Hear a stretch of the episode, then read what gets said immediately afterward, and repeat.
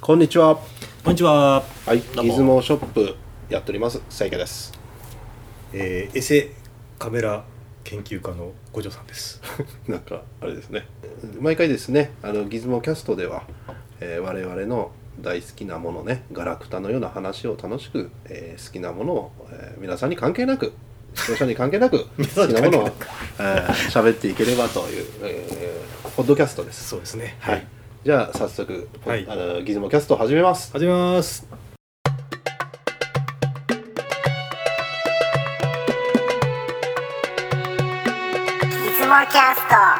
はい。えっ、とですね、あの今回のお題はですね、今日のお題、はい。アニ メアニメでいきますはいあのいできすなねりあのー、裾の広いとこ行きましたね。はそうですね、ええあのギズモンキャストじゃなくてギズモキャストが正しいい。一応こだわってる。ええはい。こだわってる話です、はい。はいじゃあギズモとは何かといったら私はガラクタとガラクタ。つまりアニメっていうのは今クールジャパンあの日本のですねはい素晴らしいコンテンツとして世界で受け入れられておりますが、はい。まあ人気ですもんね、世界中で。はい私清家と五条さんが話すアニメはガラクタ ですというか今となってみればガラクタのような話ですだから十分、えーギズモキャストの内容に合ってると思いますまあそうですね。はいまあ我々がこう主にアニメ見てた時期っていうと、まあなんていうかですね、今からもうまあ30年とかそうですねそんな感じになりますもんね。だからもう1980年ぐらいですよ中心で前後そうですね。はい10年前後のはい期間がやっぱりアニメの黄金期みたいなそう第で一すね回ですねそのとこありますからまあ、あの私の好きなものというかですね、はいまあ年代で違いますよね、まあ、当時で限定しましょうよですから今はどうかじゃなくて、あ当時の、うんはいはいはい当時ねやっぱ39でしたね、 39は私大好きですよね、はええ私あのー熊本発のいうん国鉄の39乗りまし たからね、来てました よねなんか国鉄の、あのー当時、えー東京の方で、うんあのー国鉄の銀河鉄道39ミステリートレインというイベントありましてね、はいでこれあの要はミステリー列車っていうのを1台作ってるやつ知ってますよであの時あのちょっとね東京ちょっで、とすいません注意で、はい1900何年ぐらい入れた方がいいですよ視聴者あ下調べいるってことなんですよやっ ぱりいや適当ですけど、ね、あの81年 とかあえっとねいや70年代ですよ絶は対いミステリーえっ列車とねね自分が小学校の6年生の卒業の時期だったんとで、いうことは79年あの「銀河鉄道999」劇場版があった夏ですかね劇場版があった後ですね、はい多分うん劇場版そうかあれごちょっと覚えてないなまあそのぐらいですねあ劇場版は78年ですよ8年すいませんでした78年夏すなんで覚えてるの79いや結構タイムテーブルがありますからここでじゃあミステリー列車は79年でしょ年外れてるかもしれないですけどねまあ、そのぐらいですね、はいはいで僕あの最初に東京でありまして、でそれで、えーなんとなぜか、うん熊本発の39号のイベントあったんですよすごいね当時の国え鉄ーので私もまあ親に泣きついて頼むからなんか行かせてくれっていう話をして、でまあチケットなんとか取りうん取れて、で乗ったんですよ、うんで東京でやったやつは実際にあの蒸気機関車持ってきて、はいまあ、ミステリー列車組んだんですけうど、ん熊本の場合ってあの、うん赤いディーゼルディーゼル宇宙飛ぶわけないですよね赤いやつですねあだからまああの39っていうよりは666だったんじゃないかなとはなんか似たようなのありましたねなんいか、はいはいはいはええまあ、その辺じゃなかったんじゃないかとで一応39の看板つけていはいでミステリー列車はい行ったんですけどその時の、えー終着点っていうのがですね、はいはい惑星メートルじゃなかったですやっぱりどこですか小倉です小小倉の、あえーそう当時の地下鉄、えーじゃあ、えー国鉄の、はいえーすなんていう整備場っていうんですかねはいはいはいまあ整備する工場があるような場機所関区みたいなとこだったら、機関区ですよねなんか惑星メーテルの入り口っぽい雰囲気もないメですよー ね。テルっていうのは プロメシあウムそうだ惑星メーテルの主婦のね。プロメシウムって感じですけはどいでそこで、まあ、まあそういう工場見学みたいな機械の 国欲しいですよ。えー小倉。まあ、まあ機械の国ですよね,、一応ねうんもう当時工業地帯ですから。でそこで昼飯出てきて、えー昼飯がですね、はいあの宇宙弁当っていう宇宙弁当弁当が出てきて宇宙食だったらいいのにいやね。宇宙弁当なんですよ、はいで音羽屋音羽屋が作ってるんですよこれ熊本ローカルのね。熊本ローカルの音羽屋があの、まあ、宇宙弁当作っててでその音羽屋のですねお弁当の、実はその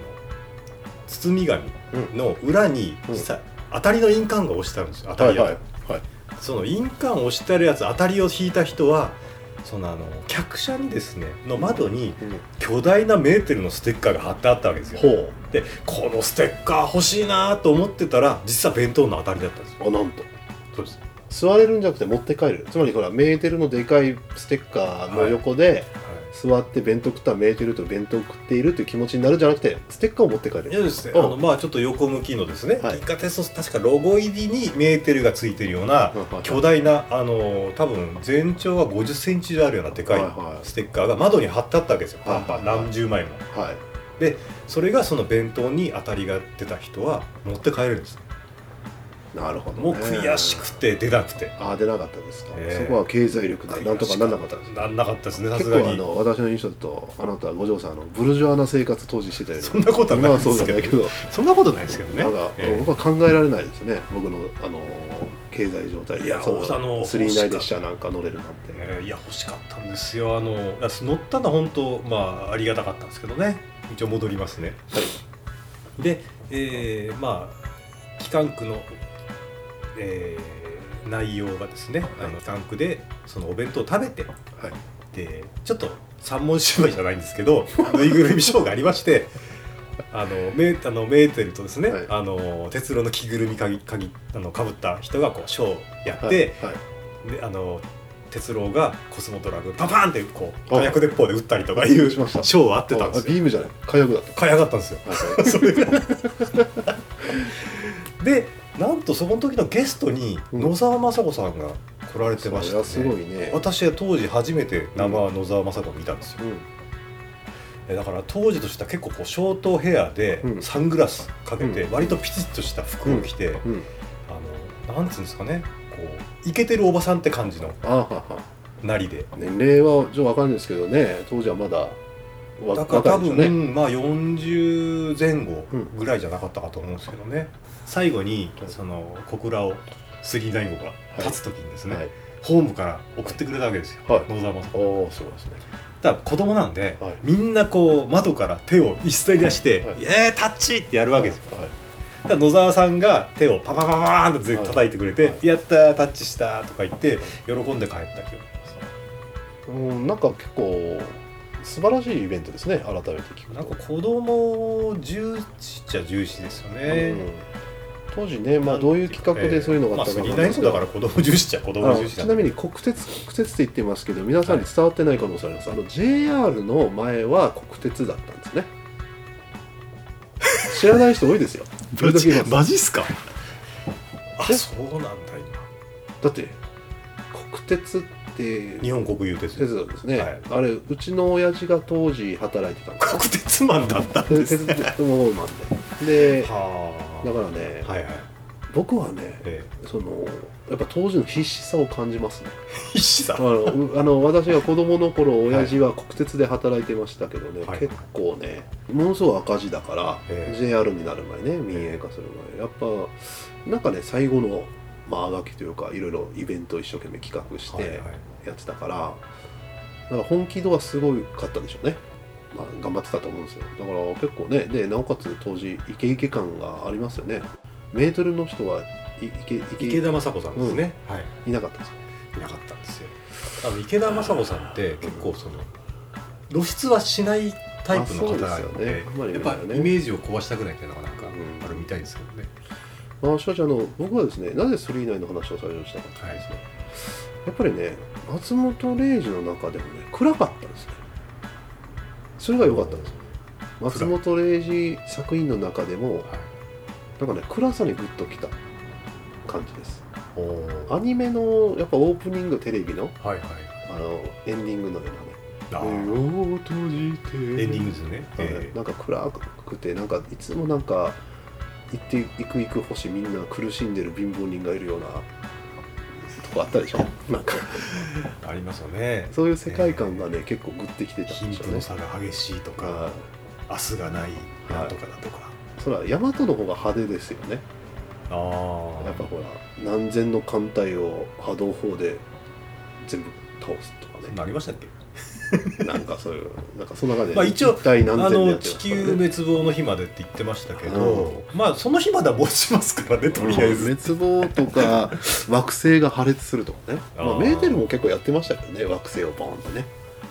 気に入らないやつがいたらありましたあねの惑星に爆弾まあ自滅するなりなんなりとかいろんな発生ありましたけどねまあ、結構暗い暗くてねなんかあの雰囲気が良かったんですよ、エンディングももうなんかもう毎回見るたびにこう、うんメーテルさんの美しい顔がいろいろうんああるのと、うんあの青い地球ってなんかあのアニメの楽曲の中で1位にって言われるぐらい美しい曲だって言われてるらしいんですけど、あなんかあはもう毎回見るたんびにこうなんかこうグッときてますね最後。あはい、それでまあ結構好きでしたねえだからまあどう好きだったかっつったらも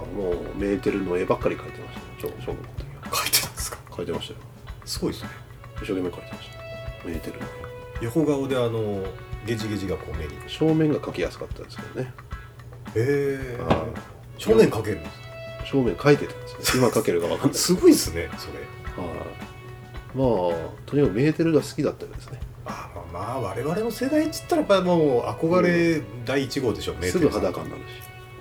し メーテル結構すぐ裸になったでしょああそうですね、うん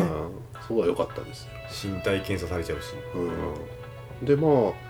だからだから一番やっぱスリーないんですよ振りないはいそういうことですね当時は、ねであの映画私見に行きましたけど、ねはいい、、やもう感動でしたよ素晴らしいですね素晴らしいですね今みたいに2時間8分でしょあれうん2時間ですよアニメ映画ではうんありえないでしょ今はやっぱね凛太郎先生はですねあれ最高傑作ですよあ の凛太郎監督まあそう言われちゃいますけどねあんまり1話の出来が良かったのではいで見たらもうなんていうんですかね全編詰め込みすぎうんあまりにも密度が濃いんでうん疲れちゃうからいですよねあのあれですよあのね「ターミネーター」がねえあの結構9の最初の劇場版の映画の影響を受けてるわけですよえ機械いやほら機械帝国はいで、はいはあのなんですかその人間スカイネット対スカイネットっていう、まあ、つまり機械帝国なんですよでそこの中でもほらあのパルパルチザンって言ってましたねあの、はいはいスリーナインでのゲリラ軍と機械軍との戦いの発想はスリーナインの映画から得たとはっきり言ってるんですいもうまあ全然違うものになりましたけどねいやそれはもうゴジラもね外人が見たらハリウッドゴジラって昔の話ですあけど昔の 今のゴジラはかなりりですけど、はいはいまあだから違うものに感じますからそれは、だからやっぱり素晴らしい影響を与えたものですよ。あのやっぱり39良かったなと。でただねなんか今の人に見せても感動を与えられないですね。ああの例えば若い人に「いや39いいから見て」って言ってもあやっぱり見たか見たあの私あれ思うのはベースになるのってやっぱ松本漫画なんですよねはいやっぱりで39はそれを一堂に集めた豪快じゃなわけですよ、はいはい。はいお祭りなわけですようんうんうんだから松本零士の世界を男いどんからでも見てないと、セクサロイドとか、見てる人だとうんそれらが一堂結集してうんなんか一イベントなすとこはがい非常に爽快感があるんですよね、だかだっらて松本零士の話をしないといけないと最初まず最初はそれ後の機未来ーザー版が一番あとの未来ザー未版来ザー版あこれ青い炎で言ってましたよ私大好きでしたね未来ザー版が松本零士は未来ザー版だって言ってましたよこのもう炎あやっぱりうん私もあのだからあのなんだ漫画少年でしたねあれうん当時、うん私漫画少年買った号が最終巻だったんですけど 来月もうこれで休刊いたしますって後ろに書いてあってショックしてたんですけどね、ううんわーと思ってだからまあそういうことですねだからまあ理解されようとは思わないようにということでまあ今回のねギズモキャストもあまりね人に理解してもらおうとか思わずに好きなものを喋ったんで、まあ、松本零士の39の話をしましたということでまあ本当にこの話終わらないのでええじゃあ終わ今日は終わらさせてもらいますはい、じゃじゃああ次回のネタはまた別途告知いたしたいと思います。はい、では皆さんさようなら、さよなら。